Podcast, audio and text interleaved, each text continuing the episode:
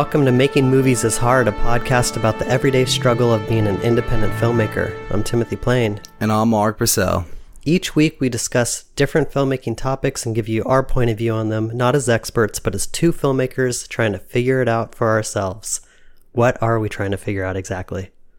Uh, I don't know. What are we trying? I just how to make movies easily. I guess what, what I what we meant by that is each topic we're trying to figure that topic out by ourselves. But when I was looking at this outline yesterday, I was like, what are we even trying to figure out as filmmakers right now? I don't even know. It's like so confusing sometimes because there's so many aspects to it. It's like we're trying to figure out the raising the money part, trying to figure out the producing part, the distribution part. It's like I feel like there's too many things, too many distractions. I don't sometimes I don't know which direction to go in.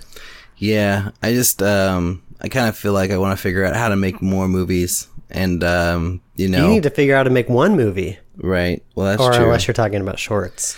Yeah, um, that that stuff. too. I mean, I just I would uh, rather be more prolific than I currently am. Like I Yeah. haven't directed anything since that little cake movie in back Mm-hmm. in May, and that was like you know the smallest thing ever. So I'm like, geez, I got to be doing more stuff, and I'm feeling really feeling the burn to to create something right now, and. uh and yeah, I just I need to figure it out. And I and I look at all our, you know, all our listeners and everybody on our new Facebook group and all this stuff, and everybody's making stuff like constantly, and it's just like, why am I not making stuff like everybody else is? Like, why are we just talking about it and not actually making things? It's uh, it's starting to be a little bit of annoying to me, you know. Yeah, I've had that feeling too on this podcast because it But does you feel like though, because you make stuff. like you, you directed a music video this year, and you directed like a, you know twenty two commercials or whatever it is. I yeah, maybe it's just a, it's probably just a feeling that we all have to be honest because I remember Matt and Oren talking about this on their podcast where they're saying like sometimes it feels like you're not doing enough and then you realize you just like 2 weeks ago you just finished something but Right. I think it always feels like you're not doing enough. Yeah, maybe. I just, I just, I guess right now I feel like I have so many things um, that I should be doing, or so many things I could be doing for mm, various projects, and I, I just wish I had more time in the day to do all these things, you know, to make them all happen. Um, but you know, there's only so much time, and you have responsibilities and work and things to go to and things to do and it's just really it started to get annoying to me um, right now just with like my lack of um, time and focus to get these things done Yeah, I have that too. I'm also struggling with what project I should even be working on. Uh, it's like I have this sc- screenplay I've been working on for almost two years now, and like, should I keep working on that, or should I jump over to another idea? Because that doesn't seem to be going anywhere. I can't seem to crack that one. right You know, should I just jump over to something else that I, that I have in my head that's just as easy to produce? Like I've had like um, there's two ideas I don't think I've ever told you about that I've always just thought it'd be fun to try to do. It's like one is a single location film that all takes place around like a Ouija board or a séance, like a session, and like the sh- crazy shit that happens as a result of it. I think you could put like a group of people in it and just have like some interplay of dynamics and some some sort of supernatural element that plays into it. Um, and then another one I had was there's this crazy robot hotel in Japan. Um, and I just want to like go rent a room there for like three weeks and bring like one actor, actress with me and just shoot a movie inside that hotel because it just seems so wacky and crazy as a location. what what is this robot hotel actually is it like just a bunch of computers talking to you Yeah, there's like no. I, apparently, there's like no humans there. Like the checkout, the check-in counter is a robot, and the bellboy that brings you to your room is a robot, and there's like robots in your room. So I was like thinking of just like a, a one human alone with all these robots in this hotel, and maybe it could be like. I see. This, is the problem. Is like you. It's easy to get excited about uh, a project that has right now you haven't even like tried to tackle because there's just like so many possibilities to it. But I'm sure I'd get frustrated with this idea going into it because I would start finding the flaws with it. But right now it's like it could be in the future and like this person's the only person alive and they're just going to this robot hotel to like have some companionship. Or it could just be some metaphor about how we're all alone in this world of technology and it could take place in present day. Or you know it could be just somebody trying to escape their life. Like there's a lot of possibilities which is why i think it excites me. And same thing with like the the seance idea that, that excites me because i haven't really worked on it. So it just could be all these different things and it's just this fun little idea in my head.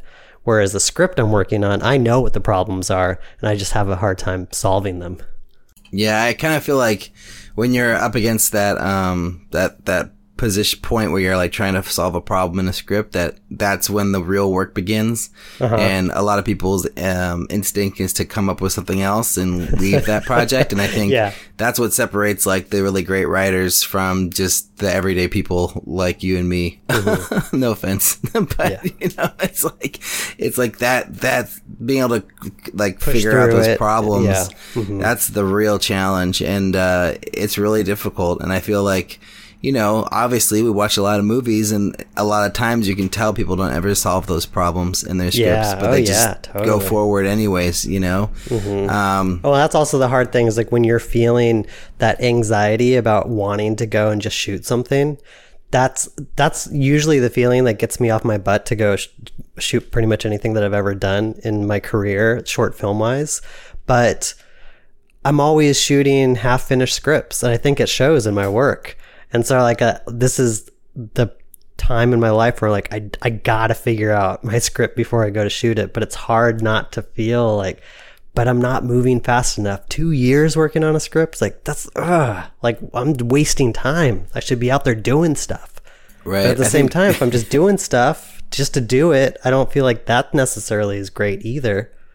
Right. Yeah, I think that there's this balance, right, where you Yeah. you, you don't put too much time into planning, um, because you could plan forever and you could Yeah. come up with ideas forever and you could be waiting for the perfect script forever. But the other hand, it's like you you want to make stuff, you know. But um, but yeah, you can't just if I don't know. There's so much stuff being made right now, right? That, That's the problem. There's so much stuff being made that it's like you can't just be another thing that's being Yeah, made. You have it- to like make it better. Right. Or it needs to at least matter to you. Like even if Yeah, it's not yeah. gonna like, you know, break the the, world. yeah, change the world or be completely innovative or, you know, do something that's completely different. Like it, if it matters to you, then that's a good enough reason, I think. Yeah. But like you have to make sure it really matters to you, you know? Um, That's true. And I guess the script that I'm working on does really matter to me, but I haven't the when I say I haven't cracked it, it's mostly because I'm trying to say something with it and I haven't figured out the best way to say it yet. And until I figure that out, regardless of what I what other people think about it, if I'm happy with it and I think it's doing what I want it to do, then I'll be ready to go shoot it. But right now, I'm not happy with it, so why would I go and shoot it? do you, but you know what you want to say, but you just don't know how you want to say it. Exactly. It's kind of like it's like a Rubik's cube. There's like all these pieces and I can see I can see how let's see, I can see the individual pieces, but I can't figure out how to solve the puzzle. I feel like it's so close. It's just like missing one like move. But you, how, but you're not even done writing it yet, right? You're just like No. fifty percent. Yeah, I mean, it's like a lot of starts and stops. Um, I have a lot of scenes written. I have a lot of different outlines that I've done. I have tons and tons of pages of notes of me trying to like just solve this problem that I'm that I'm dealing with. And yeah, I just haven't. I, right now, I'm like back to the basics of just trying to come up with the really short synopsis that works. That's like, all right, that story works start to finish and now I can then unpack it and expand it into a feature film and use all the scenes that I've written because I feel like the character, the universe, some of the scenes I've written all are going to fit into it, but the act 1, act 2, act 3 story arc isn't working yet. It's it's not complete. It's not a story that's going to be fulfilling yet. There's Yeah. missing pieces to it. That doesn't work for me. Like I, ca- I can't boil down a story into like a really nice synopsis Oh, really? and then and then write a movie off of it because it's just like like I, I have a hard time and like syn, syn, uh, making a synopsis for the alternate, and it's already written, you know. Yeah. Um, but I mean, I wonder if that's normal or if, well, if I have a serious issue with my script or something. But I, I feel like I don't know. For me, like just writing it is is the only way to get it done because like you can outline forever, come up with treatments forever, all that stuff, you know. But until you actually have the movie written, I don't even think you know what it's going to really be about until it's all together, you know. I, I, I can't do it that way. I or I guess I should say I have done it that way and it hasn't worked for me. And on this one, I did kind of get to that place where like I'm just gonna write it and see what comes out, and then I just I got stuck. Right. And so that to me proved that okay, I got stuck because I don't think that my setup is correct, or I don't think that my my Act Three resolution is correct yet. Because I you have to kind of know where you're going too, right? Right. And so like between Act One and Act Three, where you know the start and the finish. There is, you know, there's that long period where you're trying to get from one place to the other, and I, it felt broken in that section, and I just gave up. Well, like every movie feels broken in that section.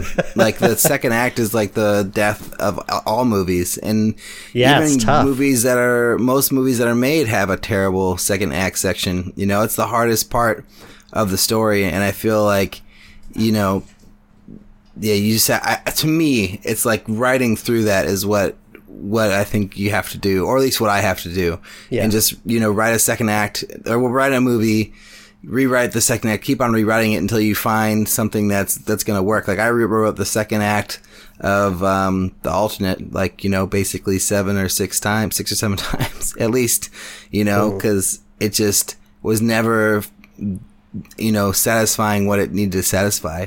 And I don't think it's perfect even now, you know, but um, it's a lot closer. So Yeah, I think the key is having an act one that sets up, um, sets the stage for a bunch of things to happen. I, th- I think the reason the hero's journey works so well is because you're propelling the character out of their real world situation into like another universe and there's so much more to explore in that next world. One thing that i'm struggling with is because mine is a single location story is there's no place for them to go. So you know i'm in one location. How do i how do I create the feeling that there's more of this world to explore without being able to leave it? You know, you've done it by creating a, a separate world that looks like the original world that the character's from, but there's changes to it, so there's more to explore. You know, it's very similar to Back to the Future, where you're in the same house and town and it's the same basic characters, but it's a different period of time, so there's different challenges and different things to explore. Right. Mine, it's like it's the same character for the characters for like the whole movie. So it's very much like Rear Window. But Rear Window has a whole murder mystery aspect to Right. it that I don't have in my movie. and a lot of other locations that he's looking into. yeah, he's looking out his window into all these different apartments. So so then like I I look to Rear Window a lot and I'm like, "Oh, should I put like a murder mystery in mine? You know, like that'll excite that'll make it exciting." It's like, "No, but that doesn't fit. That doesn't make any sense. Why would I do that?"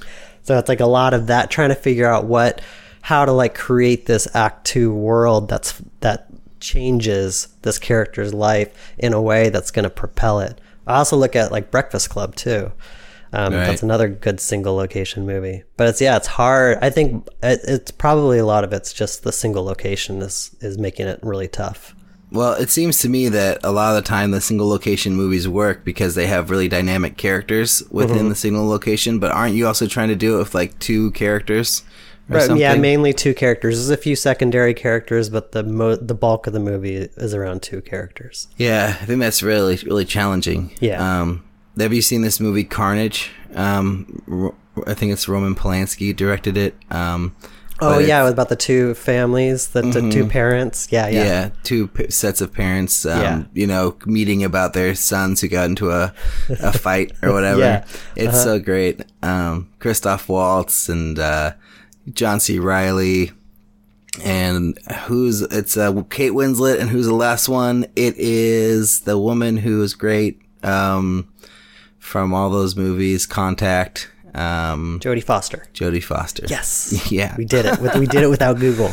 Yeah, no, but it's it's just a brilliant movie. But it's like you get some of the best actors in the world um, with an amazing script in one place, and then it's it's going to work out, you know. But it's really challenging to do it from our perspective because it's like you know, likely we're not going to have the best actors in the world because it's going to be you know an, an early movie in our career. Oh, we'll get some great people, I'm sure, but it's not going to be you know Jodie Foster, you know, um, and. uh yeah, and and the writing, you know, I mean, it, it's really hard to write a great movie. So I mean, Yeah. it- it- I Well, think you have to use whatever advantage you can to like get around that. You know, like Yeah. what can you do that's going to be so exciting, so interesting that doesn't matter that you don't have the best this, the best that. You know, Yeah, well, that's the other things. Like Carnage is, I feel like that's written almost as a play, and it's very dialogue driven. I think it was a play. Oh, okay, yeah, so it makes sense. So that's almost like what you have to do in a single location is like imagine it's a play, but I'm trying to do more like rear window style where it's a lot more visual storytelling. So I'm doing less dialogue and more visual storytelling, which is making it even harder. right in one space to tell a story of Yeah. with visual storytelling it's really challenging Yeah. um ha- ha- have you like made a list of all the movies that that you found that, that do this really well and like kind of watched them all and just been like okay these are the movies that have worked doing things like this Um, I mean, just the ones that I've named so far. I'm sure there's more. I I, I really liked Buried. With, yeah buried was what i was gonna say Um, that's a good one. And I also liked Locke. oh yeah But Locke is all dialogue. Buried Right. is also all dialogue. Right. I think, but the key is all these movies also do have great actors in the in the lead role. Yeah, you know, so I mean that I think that will be part of what you do, and I'm sure you'll be able to get somebody good. Mm-hmm. Um, but yeah, t- difficult. I mean, the more dynamic things you could put into a script, the, the easier it is to, you know, get the audience excited and and you know the keys to that is like new locations and new characters. Yeah. It's kind of interesting because those things in some ways are a little bit of a cheat to like get you through, propel the story in some ways. Like I, I I've been looking at Toy Story a lot and mm. how it's like that movie could have been all takes place in the children's room and just the whole movie's about like Woody trying to get rid of Buzz, but he gets rid of Buzz at like minute 20 or something. Right. knocks them out the window and all and now they're out of their bedroom. He's banished from the the kids kingdom and he's out in the world now trying to get trying to convince buzz to come back with them so he can go back to that room. And i think it's because they're out in the world that there's all these other little like places that they can do these cool set pieces which makes it fun. But yeah had they done it all in the kid's bedroom i mean it would have been a lot harder of a movie to to write i think Yeah, that's such a great movie, and I, I look to that opening section, the first twenty minutes of that movie, um, a lot for reference in my movie because uh, the way that Woody is like the good guy, but he's like kind of falling into this this trap of making some bad decisions that are not good Yeah, uh-huh. but benefit him and then when he knocks him out the window it's like the turning point where I, all the other toys see that what he's doing and it's revealed that he you know did some bad things and then it's like okay the rest of the movie it's up to him to to you know get buzz back and make things right you know Yeah. um, but I'm basically trying to do that same kind of thing, but like, you know, through a longer period of my movie, um, you know, and have the audience be on, you know, Woody, like my character's side, just like we're on Woody's side until Yeah. that moment, you know? Um, I love that. I, gosh, that's one of the movies I studied when I was first writing the That's so alternate. cool. yeah it's a Yeah. great movie Yeah, it is really great. It's it's probably like it's one of the greatest movies ever made, you know, cartoon or not, you know. Yeah. It's so well, I mean, I've seen that movie probably like at least 10 to 15 times. You know, it's just so well done. Um, all right, what are we talking about here? Are we talking about any of the things that we're supposed to be tell me talking what, about? tell me what you're struggling with. I mean, we we just passed, got I mean- went back and forth with struggles. But you have any other ones? I don't know. I just, I, I really want to make something and I, and I want to get more focus in my life, you know, and I think I've gotten a little bit more, you know, like I, I have a clear idea of my path now. And I mean, I know I kind of feel stupid for coming on the podcast a few weeks ago and being like, I'm moving to LA now, you know, cause now everyone's like, yeah, you moved, I heard you're moving to LA. That's great. And it's like, well, I mean, I, I am eventually probably going to move to LA, but I've come up with a new plan where, you know, it, it makes more sense to just focus on making the alternate and getting Mm-hmm. that done, and then moving to LA because I, I was said talking that to. My, though. You said that in, in the that podcast episode. did I? Yeah. Or did I just say that to you in person? No, no, I'm pretty sure you said it on the podcast. And you Oh, said, really? Okay. Yeah, you, before you moved to LA, you want to get a few things done, and one of them was shooting your feature. Right. Although you did think that, I think you you did say. I'm pretty sure you said it because you were thinking maybe shooting your movie in LA because you would have better access to actors, and that's part of the reason you'd go. But I think you talked yourself out of it. Yeah, I don't know. Maybe maybe you didn't. You might have just said it to me. Yeah, well. I, I had basically like met with my lawyer last week, and um, you know, t- I guess I just like kind of unloaded on him. I was like, "Here's all the things that I'm thinking about. Here's all I've what I've learned from AFM. Here's where I'm at. And like, what do you think I should do?" And then like we just sort of talked it over, and like he's also a producer too, so it was like helpful because he makes movies regularly as well as you know is is a lawyer for a bunch of um, you know entertainment films and what movies and whatnot. Um, that was a s- terrible sentence. Sorry, guys. Uh, but yeah, he was just like, yeah, for this movie at this budget level, moving to LA is not going to help the movie get made. Um, you'd be more uh, better off just staying here and and getting it done where you are, and you know you, you need to like you know look at what you've where you're at and where and what you're doing with the movie and just recognize the progress because like you're you are making progress and you're getting there. You just need to keep at it you know and just keep on raising the money keep on reaching out making connections like find your producer like do all these things. And you know you're you're going to be on your way. And like the fact that you have these connections um, with these LA companies is good but he basically thought that that's not going to be how the movie's going to get made he's like you just need to find more investors who are going to get behind the project and you know, get it, get it, get the, the funds in place. Cause once you have the funds in place or more of the funds in place, you're, you're going to find that it's going to go relatively quickly once you get to a certain level. So he's like, just stay focused. Like if you move to LA now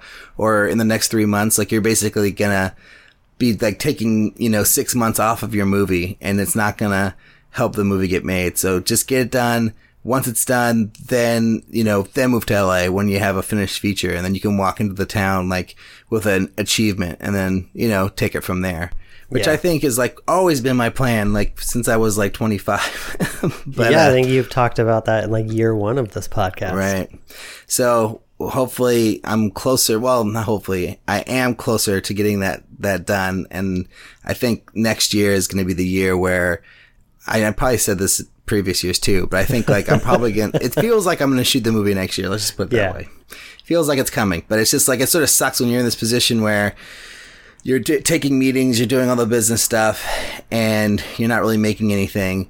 And it's it's been a long time of that of this business stuff, and it just like I really want to make something. So I, I think I am going to do a short film. I just need to. I got the actors already excited about it. I have I wrote the script. I just need to um, get the crew around it and and secure my location. You're gonna do a cake style. Um, a little bit bigger than cake. It's it's this thing I've had in my head my my head for a long time. And I even talked to the location like four years ago when I was still finishing Strange Thing, and they said they would let me shoot there. So now I have to go back to them and be like, "Remember oh, four years ago when I asked if I could do this? Like, will you still do that?" And then see if uh, if they're willing. And then yeah, it's gonna be a Steadicam movie, like a one take. Um, oh, cool. Yeah. Can I ask? uh, this might be a stupid question, but Sure. what? Why are you shooting a short film? Like, what's the reason? Oh, because I want to. Um, That's it. There's not like oh, because I just because I need to practice Steadicam for my feature, or It's just this story. It's like a really personal story about a fight in a previous relationship, and it's never left my head. And it's it's been something that I've thought about, um, you know, ever since I wrote it or ever since it happened. And I had the script kind of half written, um, and then I pulled it out the other day, and then I rewrote it and kind of shortened it and made it just like a three page thing or whatever. And then I sent it to a couple actors that I know and they liked it and they're in. So it's like, okay, let's just do this thing. Let's just make it, you know? Um, to the point that we've been talking about on, on this episode, just like wanting to make something. And I feel like it's, it's not the right movie for me to make at all. It's not a science fiction movie. that was my next question. It's like, not a does horror this movie. Fit in, yeah, to, No. to what you want to do. No, because I was thinking like all. Jason. just Jason Headley talking about like it's not about the nail. He made that movie and then it like went viral, but he in some ways he didn't feel like it totally represented who he, what he wanted to do as a filmmaker. Yeah, no, it's it's stupid because I think with the rage, that movie's already going to confuse um, people of like to what type of filmmaker I am. And now if I went and made this movie, it's going to even confuse them even more because that's even more different than the rage and and everything else I've done because it's like a a drama, like a relationship drama, basically. Yeah. Um, so it's like super different. And um, but I don't know. I, I just in the end, it's like what what what do you want? Like as a storyteller, like are you gonna let like just tell the stories that you want to tell, or are you gonna try to be dictated by genre? You know, your whole career. right. And I feel like, you know, I should make this short, and then I should also make the alternate trailer because, you know, that would be at least the um, you know, the sci-fi thing, you know, and it would go along with the movie I'm trying to make, and it would be a tool that I could use to raise money and stuff. So I kind of feel like I'm gonna do that too, most likely, just like an alternate teaser, um, sometime in the early early 2018. You know, unless I get the funds bef- while, while I'm in that process. If I just if I'm able to raise the money to do the feature, then I'll just skip it and just do the feature. But you know, if it's still looking like, you know, I'm in the same sort of position, then I'll just go out and make that really cheap. I already have a location, you know, I get some actors, uh, friends of mine to, to be in it and just do a really like kind of down and dirty, like, you know, two minute short trailer or I don't know. I wouldn't really want to make it a trailer. It'd probably be more like, like a scene or some sort of, some sort of piece that would give a feeling for the movie, you know, without it actually being Yeah. like a trailer trailer, but but not quite as short. Yeah, like a teaser, exactly. Yeah. um, I would try to get people emotionally invested in it. Yeah, exactly. I feel like I see a lot of trailers, and um, especially in the indie level, you're just like, eh, huh, I don't know. But Yeah. if you like put like a little teaser together, it has like a scene that, or like some sort of thing that make that makes you lean forward and keeps wanting you to watch it. Like I want to see what happens next. I think that's a stronger way to do it. Right. Yeah, there's a lot of, I just had a lot of ideas of like what that scene could be, you know, and what that would look like. And I think I want two different things from it. And I think I'd have to choose because you, I think trying to jam two sort of big ideas into the teaser might be a little difficult. I don't know. I, I have to work on it more. I haven't really put any time. Um, I mean, I guess to just close out these, this section of struggles, um, there's just a lot that I want to do, obviously, and I'm I need to you know Stay focused. stay focused, Prioritize. Exactly. Yeah. yeah, It's hard to stay focused. It Yeah. really. And there's other opportunities I want to pursue as well, you mm-hmm. know, and, and I just feel like You also got to get paid. yeah, and you have to pay pay the bills, and so I think like my my approach is going to be trying to to do a little bit of everything, which is like the the thing that my friends always make fun of me for is that rather than just picking one thing, I'm always like going after multiple things. Mm-hmm. Um, but I think that's just who I am, you know. Just have to pursue more than one thing at once because Mm-hmm. it's I just you know putting everything into one thing is just I feel like I'm missing out on other opportunities Yeah. by doing that. Well, it's a good thing to acknowledge. Yeah. We'll see. We'll see how it goes. Um, but yeah, what about you, man? What do you want to do? Do you want to start talking about Jason? Yeah, I just want to follow up on that episode last week because I I think that there's a lot of stuff that Jason Headley said that really fit into kind of things that we've already learned on the podcast or things that I already believed. Um, and I, it was just great to hear it from him because I feel like it's been a while since we talked to a guest like that that reaffirmed a lot of the stuff that either like I'm kind of just doing for myself or you're even doing for yourself.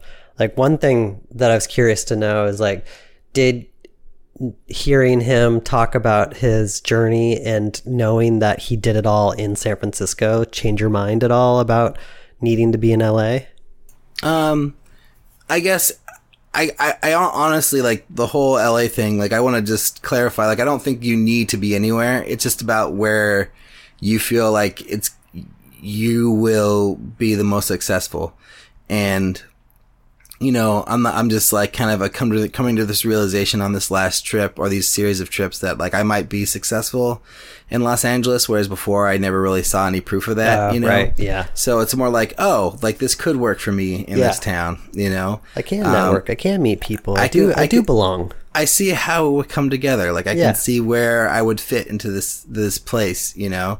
Um, so it was more like that kind of realization, and then you know, Yeah. mentioning it to Beth, she just was like, "Let's do it." And I was like, "Oh my god, well, mm, Right. slow down here. Let's yeah, not I guess go it was. crazy." It was good Um, for me to hear Jason had kind of figured out a way to make a commercial career work, Right. shoot his feature film in Texas of all places, and then also be working with Pixar, which is like amazing. Like he's doing pretty much three things that I would love to be doing as a filmmaker, and he's doing it all in San Francisco. And it doesn't sound like he has any plans to to move to LA. So that was reassuring to me because I've kind of come to that conclusion this year that I'm not that interested in being LA, and also just putting stuff out there and knowing you don't really have control over what's going to happen to it and but the way that he made his his whole career happen was just like showing up going to things meeting people anytime somebody invited him to like meet up for coffee he'd be like yeah let's do it or he would initiate like meeting up to meeting up for coffee with like the SF film people um just putting his movies online. You know, it's like it's most of it's just like getting out there. And it seems like it took years and years and years before a lot of those things even paid off. But uh, you don't know what what is going to turn into something. So, and you're definitely doing that even more than me, like going to AFM and meeting people. Who knows who how all those relationships are going to pay off in two years, five years, ten years. Like you never know. It's like it's Right. really important just to like keep going out and talking to people, right? Yeah, I think that's what I took away from from that conversation with Jason was just like, yeah, you just need to be at the events, like going to things, you know, like like if you like a there's a film festival that you want that you wish you could play, um, you know, with your a film there or like a screenwriting competition you wished you could get into uh, as a screenwriter, like just go to those places and and be a part of the event as a as a as a spectator. Like I think that's like super valuable because you'll meet so many people. You'll go to the, all these events and, you know, obviously pick the right ones. Like Aust- the Austin Film Festival seems like an amazing uh, festival to be a part of, you know, or maybe even South by Southwest or, you know, even Sundance or whatever. Like people go to these things every year just, you know, as a, as a, as their way of getting out into the world and meeting people and meeting fellow f- filmmakers. Like I, at AFM, I met this guy and, you know, he's a writer and he was saying that the, the AFM is the one event he goes to every year where he gets out from behind his desk and, you know, goes out and meets people and meets other filmmakers and other writers and, you know, tries to get his work out there. And, uh, he, he, I guess he goes every year, you know, and it's just like the thing he does. So it's like, wow, you should, I think like, having two or three of those that you do a year, uh, you know, is, is probably really helpful just to be out in the world, like around uh, like-minded individuals, you know? Yeah. Yeah. I mean, it's such a isolating career path because you do do a lot of stuff alone. I also like that he acknowledged that he didn't even really like doing those things. He's like, I didn't want to go. I didn't want to be there, but Right. but he did it anyways. Because like Yeah. I'm that person too. I'm very much like him, where it's like I don't want to be at those things. I'm not a very social person. I can be social with like one or two other people, but when it turns into like a crowd of people, I really shut down. So like those are my least favorite places to be at. Right. Yeah. No. I I think like putting yourself in an uncomfortable circum situation is often really useful. You know, um, just to go out and you know mix up your environment, try something different. You know, because you never know what you'll get out of it, and maybe it'll be nothing, but maybe it'll be a job at Pixar ten years later. You, you never know know. that's so amazing. Right. um, and then also like it was interesting that his short film got so many views, and then that attracted an agent to him. But he still didn't make his feature through his agent. He did it by making it happen himself. It sounds like he was trying to package it here in San Francisco with local crew and people, and then he, because of a relationship he had with somebody in Texas, it happened that way. But it was all because of connections he had and him pushing it forward. It's not like he waited for his agent to make a deal for him. So Right. I, th- I thought that was an important lesson because I feel like Colin Levy was also talking about how an agent didn't really help him after he got all those millions of views on his film, and and I don't we haven't talked about him in a while, but he went to Amsterdam and directed a film for those guys again, um, and yeah, I mean, just made he's making stuff happen on his own outside of having an agent. I don't know, is the agent thing like even a thing still? Because I feel like a lot of our listeners now are just they're out there making their own films. I don't feel Right. like there's as much of a oh I'm waiting to get signed or I'm sending my script out to agents. I'm sending query letters. I don't really Well, hear that much. I think that definitely happens. I've talked to filmmakers who are doing that, you Oh, know. okay. Uh, but I think the hope with the film with the short films is that you're going to get noticed and you're going to get Yeah, right. whisked away by an agent or a manager. But Yeah. I think what what happens to a lot of people that I know who have agents or managers is they get signed with a a bigger company and then they're just like you know on the bottom totem pole of um, a client list.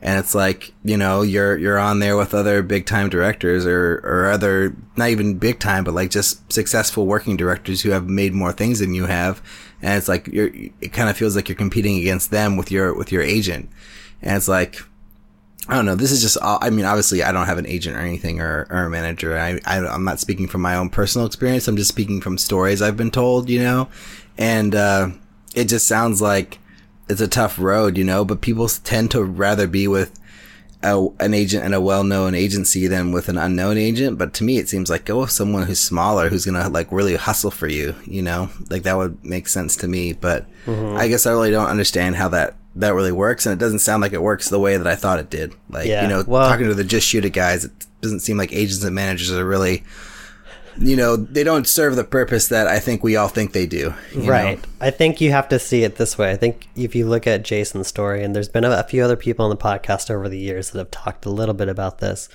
that agents will make introductions for you, and there is a potential that you know you could they could send you a script that you really like and you want to direct or introduce you to somebody that wants to get your movie made. But probably most what it is is it's up to you to put something together and bring it to your agent. The way jason did is like he had a script he found a production company he got the funding and then he went to his agent. And it sounds like his agent was the one who then helped get actors attached to it you know rather than jason having having to reach out himself and they have a few have i think the actors in this film are like um, not like really well known, but they they have been in things that are that you've seen before. So I think what you use your agent for is not to bring you business, but to help kind of like facilitate things as as it becomes more and more real. I mean, he talked about how things aren't real until there's money behind them. Right.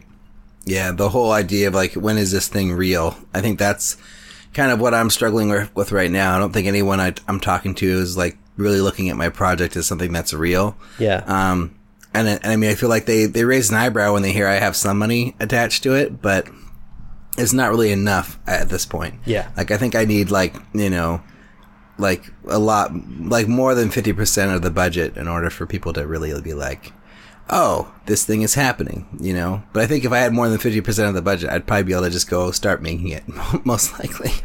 um, yeah, which who, who knows? Maybe that'll happen in the next the next couple months. That'd be great. Um, I'm, I don't know. Like to me, it was just encouraging that you can just put your nose to the grindstone and um, you know get get it done. But I mean, obviously, he had like a lot of luck on his side. Like getting those U- YouTube views was like a timing thing. Like you know, he put it on online uh, on YouTube at a time when YouTube was. You know, I think I don't know. Maybe that still happens where you get organic views on YouTube, but yeah.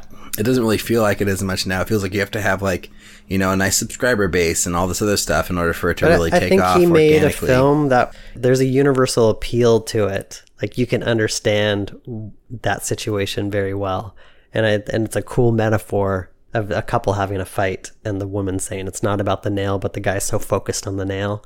So I think there's like something to that that idea that just resonated with people and and caused people to say, "Oh man, you got to check this out! Like this is so funny. This is so relatable." So, I mean, I think there's something about just creating relatable human things, like no matter no matter how absurd they are, too. Hey, hey, bro, have you seen this new short film? It's so relatable. It's Oh so my gosh, relatable, dude. It's so great. I think people would. It's it's a, it, the hook. I think yeah. I think that's totally true though. Like that it is a relatable subject, so that's why people react to it well. Yeah, I think they would just say, "Oh, that's fucking hilarious." Yeah, but the reason they think it's hilarious is because they can relate to it. We've all been in that Exactly. situation. We've all been in that fight. Perfectly articulated version of what I was trying to say. um, so should we move on to our next topic? Yeah. Do we have time for this? Yeah, Okay. I think we do. We have another Yeah. twenty minutes. yeah. I don't think this is going to take twenty minutes. No, I don't think so. So tell me what you came up with this topic. Tell me what we're doing here. What yeah, I mean, about? just okay. So, in working with new people and kind of, let's say, being forced to work with new people at Capital Art, and also just generally in my career, I've always worked with different crews on almost like every single one of my projects. Um, I've kind of found that I'm not always going back to the same people. Um, I, I do have a lot of loyalty, but tend to go with the flow a little bit. So like with Capital Art, they had their own team. I got grouped up with them and we and I didn't really pull anybody from like the short films that I've made. Like I I haven't really paid it forward to a lot of those crew members and I do feel a little guilty that I'm not like paying it back. I think about that phrase like don't forget about the little people and I'm like am I forgetting about the little people? And in some ways I'm like well I think about those people that I did work with and I don't feel like they're the right fits for a lot of the projects that I'm working on and some of the people I feel like I've grown past and I don't want to work with again because I I'm now in a different place than they are and I need to keep moving forward and pushing forward and growing as a filmmaker. And I kind of just curious to know from your point of view is like how important is loyalty versus like your own personal growth and at what point are you being a dick if you're not like bringing those people that you've made stuff with along with you as you're growing and getting more and more successful Yeah, I don't know. It's tough. I think it's uh, probably something that people have struggled with a, a lot, um, you know, all over the world as far as um, creatives go. You know, like as soon as you get an opportunity, um, it's usually one person that they want to take along, you know, and and they don't necessarily want to take the whole team. like you know? entourage like Entourage. i've actually never seen the show No, like um well I was thinking of like there's the the story of Tom Petty um and he had a band that he brought from Florida and um at least one of the members if not two of the members um they basically left behind in creating what we know as the Heartbreakers today because they just weren't up to snuff basically and then eventually some of those got to got to come back later. They did another band or whatever, but like they basically like moved to LA and it's like, oh yeah, you guys aren't good enough, but you guys are, but you guys aren't. You know? And it's Yeah. just like, you know, I think it's a common theme and I, I'm not necessarily directly wrestling it with it, with it now, although I am to a degree because, you know, I do like working with new people and meeting new people. And I think I, I meet a lot of DPs, uh, you know, for example, and, you know, everybody wants to make something together. And I think it's totally fine as a director to work with different DPs. Like, you don't have to do everything with the same DP if you don't want to, you know? But I think as far as like the feature goes, like without any like direct explicit sort of you know you have to remove your team. I think i'm getting the sense from some of these companies that they would bring in their own people if they were to work with me. Like they'd be like no no. We have our own producer. We have our own production team. We have our own people. Like we trust these people um you know we don't trust you fully because you're an unknown quantity but we Right. we, we we'd be lo- we'd love to work with you if you're willing to plug into our pipeline Yeah, exactly. you know? Are the variable in their machine, which makes sense. Like you want, if I was a production company, I would want to try to con- if to control the output by knowing here's my team, and I'm just going to change one piece of it, and that'll help me like maintain control. Right. And then in talking to other producers about packaging and like trying to put your project together, it sounds like you want to make your team as rock solid as possible because you're if you're a first time director, that's the first thing they're their eyes are going to go to are like, "Oh, what who's the director? What have they done before? Do have, what have, have I heard of them?" And it's like, "Oh no, it's me. I'm the director." Of course, no no one's heard of me, right? But it's like if you could put as many known entities around you as possible, the the more likely people are going to be to trust you and give you a chance. So you want a producer who's made a lot of great movies. You want an art director who's done some amazing stuff. You want a director of photography who's shot a bunch of movies that kind of look like the movie that you made, right? Yeah, So if you're, it- it's the same thing. It's like, okay, well, I want to work with my crew that I come up with who've made, helped me make all the movies that I've done that you like, that you're like, oh yeah, these shorts are great. Like, oh, I, I can totally see you making a feature. But they like, then they're like, oh well, but yeah, let's get this great DP that I know who's, you know, just shot a horror movie or just shot a sci-fi thing. Like, oh, Yeah. oh, that he'd be great or she'd be great or, or whatever. And it's like, so I'm starting to see it not just from production companies, but just from people giving me general advice. You know, it's like, yeah, bring up a, a new team, and I'm wrestling with it right now. Like, do I want to do that? Like, Right, you have I wanna- Yeah, I have my team. I mean, do I want to uh, like put them aside and, and just do what's going to get the movie funded as as quickly as possible? Yeah. Does that really matter in the end? And that's I'm, I'm meeting with a producer next week, and that's one of the questions I'm going to ask him. I'm going to be like, look, you know, whether or not you come out on this project, like, what do you think? Like, this is my production team. This is the work I've done. Like, do you think I should be packaging myself with with better people who've you know have more of a track record or do you think it's perfectly fine for me to be like hey this is my my team of people I want to work with like I believe in these people let's do this you Yeah, know? I, mean, I guess that's yeah, kind of where I'm at. It's like when I first started working with Capital Art, and they were like, "Who do you want? Who who who do you need to have have on the team to feel comfortable?" And I was like, "You know what? I'm happy just to work with your team and try it out and see what it's like." And that's kind of been my philosophy in almost every production. Like when you put together the music video, um, I kind of let you just dictate to me who the crew was and when I produce stuff, I just kind of, you know, I'll, if I hire a DP, I'll trust whoever they want to work with and on the camera side of things. You know, kind of just trust people to have their own like take and sensibilities. And what it's taught me is, uh, how to work with different people and also just kind of see, you don't know what you don't know, right? So to work with other people and see how they do it compared to somebody else that you worked with has been really cool. Uh, But it also does make me feel guilty. Like, should I have like fought really hard to pull somebody into this this team that I'm now working with, uh, either with you producing or with Capital Art producing? The only person I've ever really fought for is like been you to come on as a producer. I was you gonna know? say But, thank um, you very much yeah, you're welcome. But uh, everyone else, I've just kind of, yeah, I haven't really like fought too hard to bring people in. but you've but you've on all your movies haven't you worked with a different DP every time like you know uh, across your shorts Yes. Yes. Every single so time.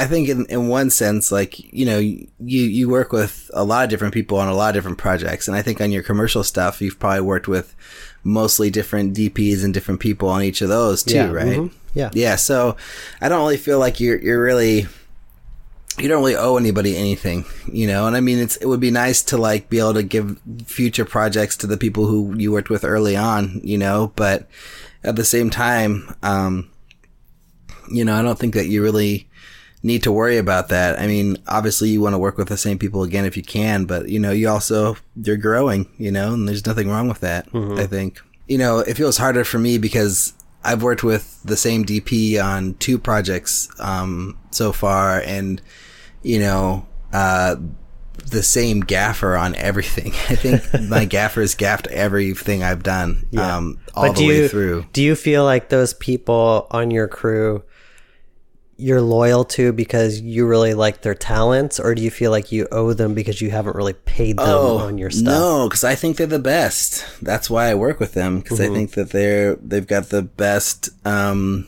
teams, you know, and I enjoy working with them, and I feel like the work they do is incredible. you Yeah, know? and support your particular style. Yeah, exactly. Yeah. And I and I mean, you know, like I don't I don't feel like I'm doing it just because I have to. It's because like these are the people I want to, and I don't I I in my mind there's no one better.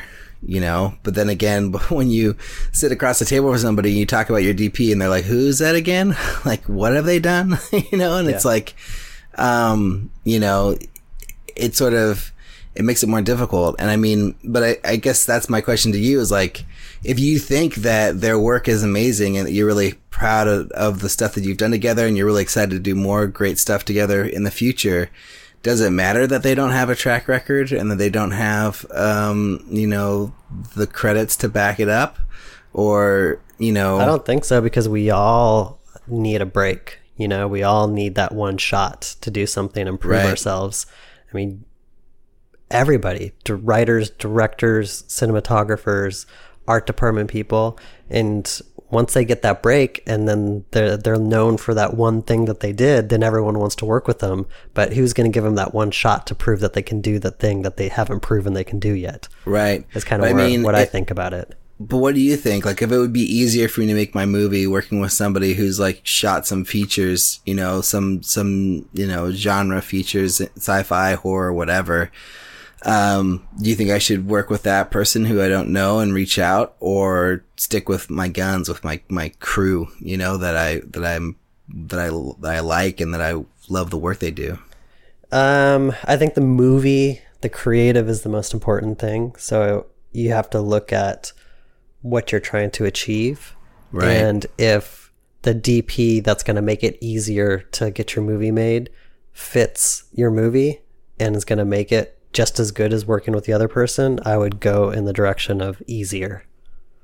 Easier. Yeah. Okay. Unless, yeah, because uh, if the unless you feel like I can only work with my crew, that's the only way this film is ever going to look the way I want it to, then stick to your guns. But I think that's you know that's really hard to say, right? I think there's Right. always going to be somebody else that can make your movie look as good or even better than the crew that you have been working with. there's so many talented filmmakers out there and, and crew people and Yeah. DPs and, and everything. And I say that from experience. I've worked with different people in every single one of my movies, which is also why it's easier for me to try different people out because I feel like the results of everything I've done always hew to what I see in my head. So if it's coming a lot from me and it's about directing those people, then it's less about needing that particular person on my team.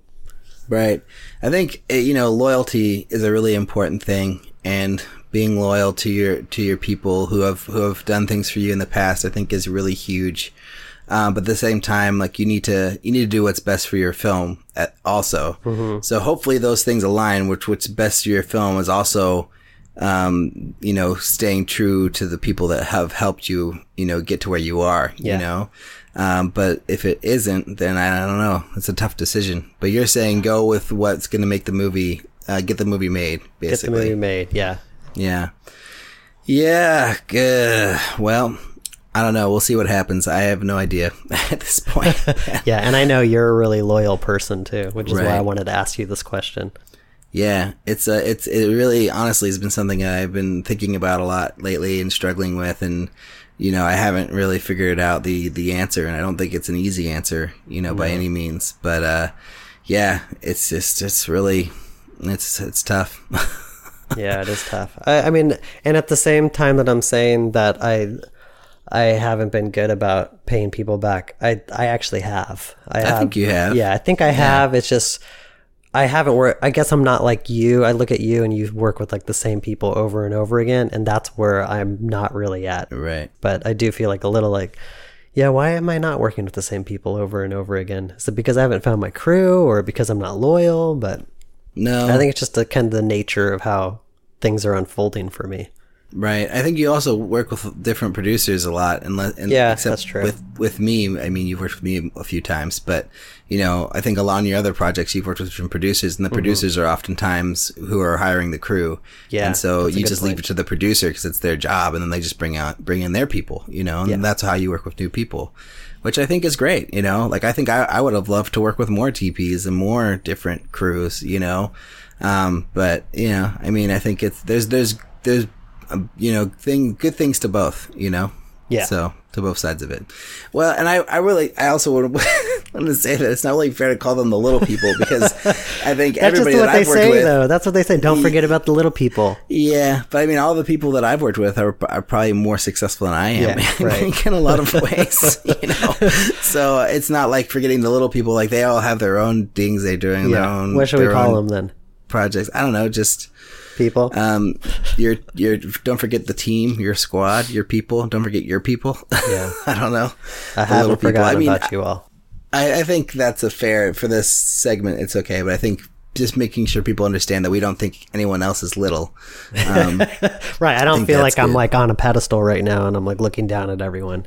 right. Okay. Good. Um, and then yeah, That's the other clear. thing I was going to say is like part if you're not working with the same people and over and over again, another thing that I do um, is I'll I'll still recommend them when people say like yesterday Oh, I got a yeah. text from somebody that said, "Hey, do you know any DPs in the Bay Area?" And I was like, "What what kind of thing are you looking for?" And they told me, and I pulled people that I'd worked with in the past.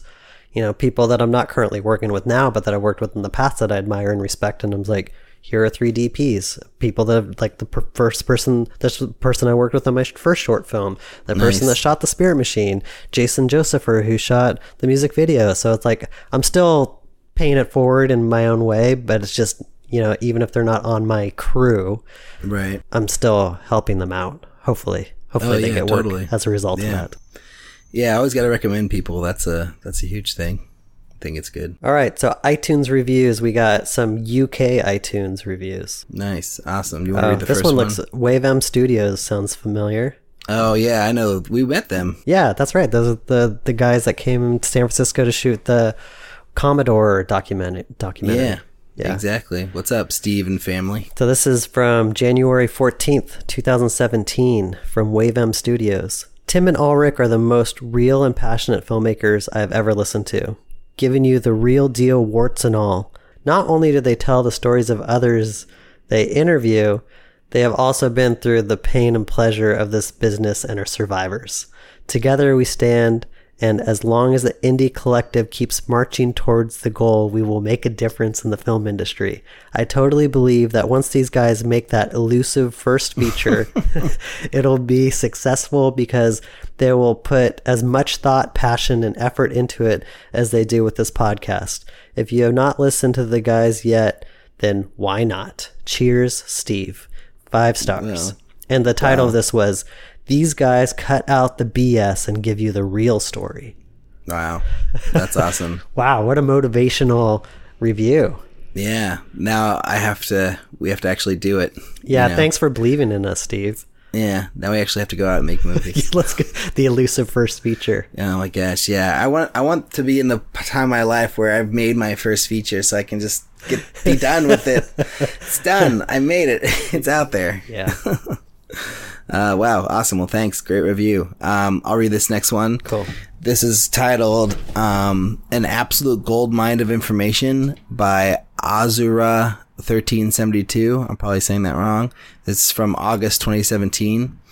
These two guys have taught me more about the inner workings of the film industry than I have learnt so far in two, my two years at university studying film production.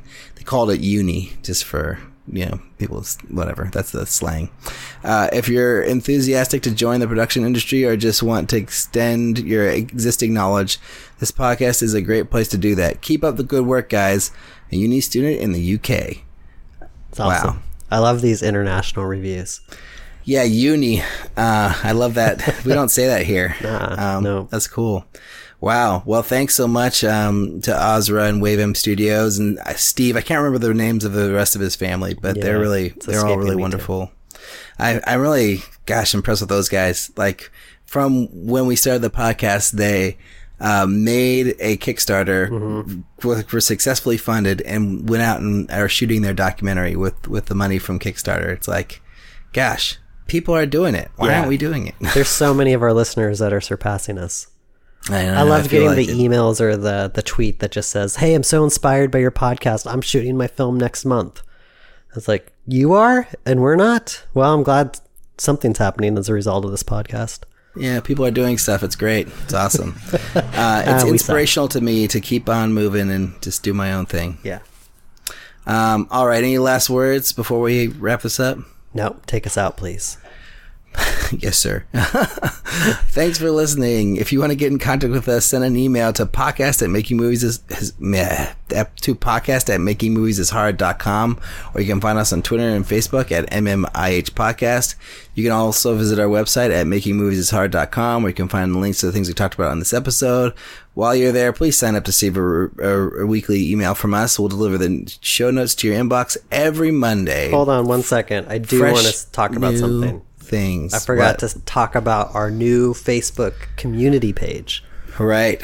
Yeah. How do I've- people find that? I don't know. Blowing up. Um, so I woke up one morning and was checking Facebook, and Facebook said to me, Hey, you know what you should do? You should start a community page. And I was like, Yeah, sure, why not? And so I started an indie filmmakers community um, as an offshoot of the Making Movies is Hard podcast and invited a bunch of people. And it's really taken off. People are using Yeah. it. So it's like a bunch of filmmakers asking questions of each other, showing their work. It's just like a really cool place. And I'm really liking the conversations that are happening on it. So if you're listening to this and you haven't found it yet, uh, go find us on Facebook. I, I know you can go to our uh, Making Movies is Hard Facebook page and then click on community, I think, and there'll be a link to it in there. Um, but we'll also find a link and include it in the show notes. So go to our website, you can find it there. But yeah, everyone Right. should come and hang out with us. And if you can't find it, just email us and we'll invite you Yeah, to that's it true. Um, directly.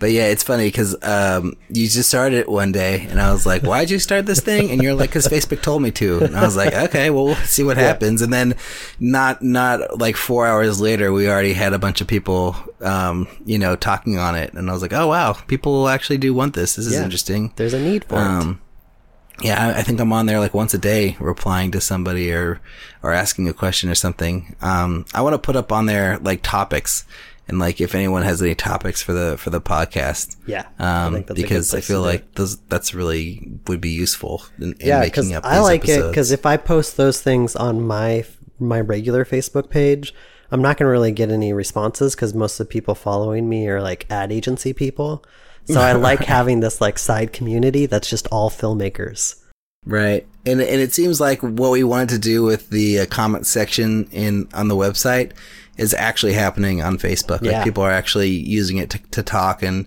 interact, whereas our website has just never really become that place. yeah Unfortunately. Uh, well you got to go where the people are and people are on facebook Yeah, that's true. yeah Um, but yeah, uh, okay sorry sorry to interrupt No, Um, no. ensign take us out Okay, thank you.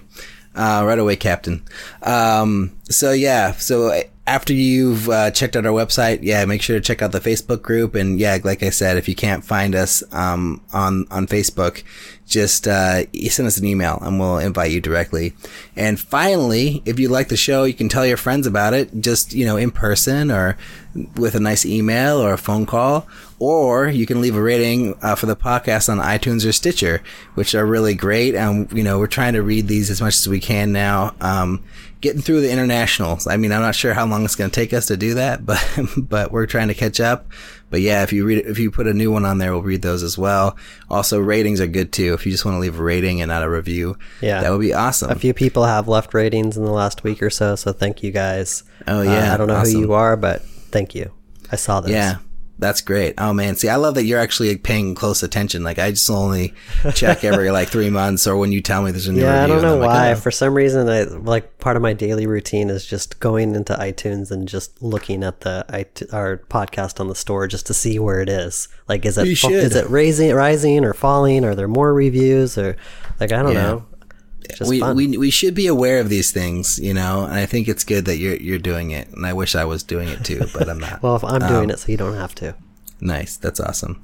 All right, everybody. Well, thanks for a great episode, Timothy, and we'll talk to you next week. Thank you. All right, bye.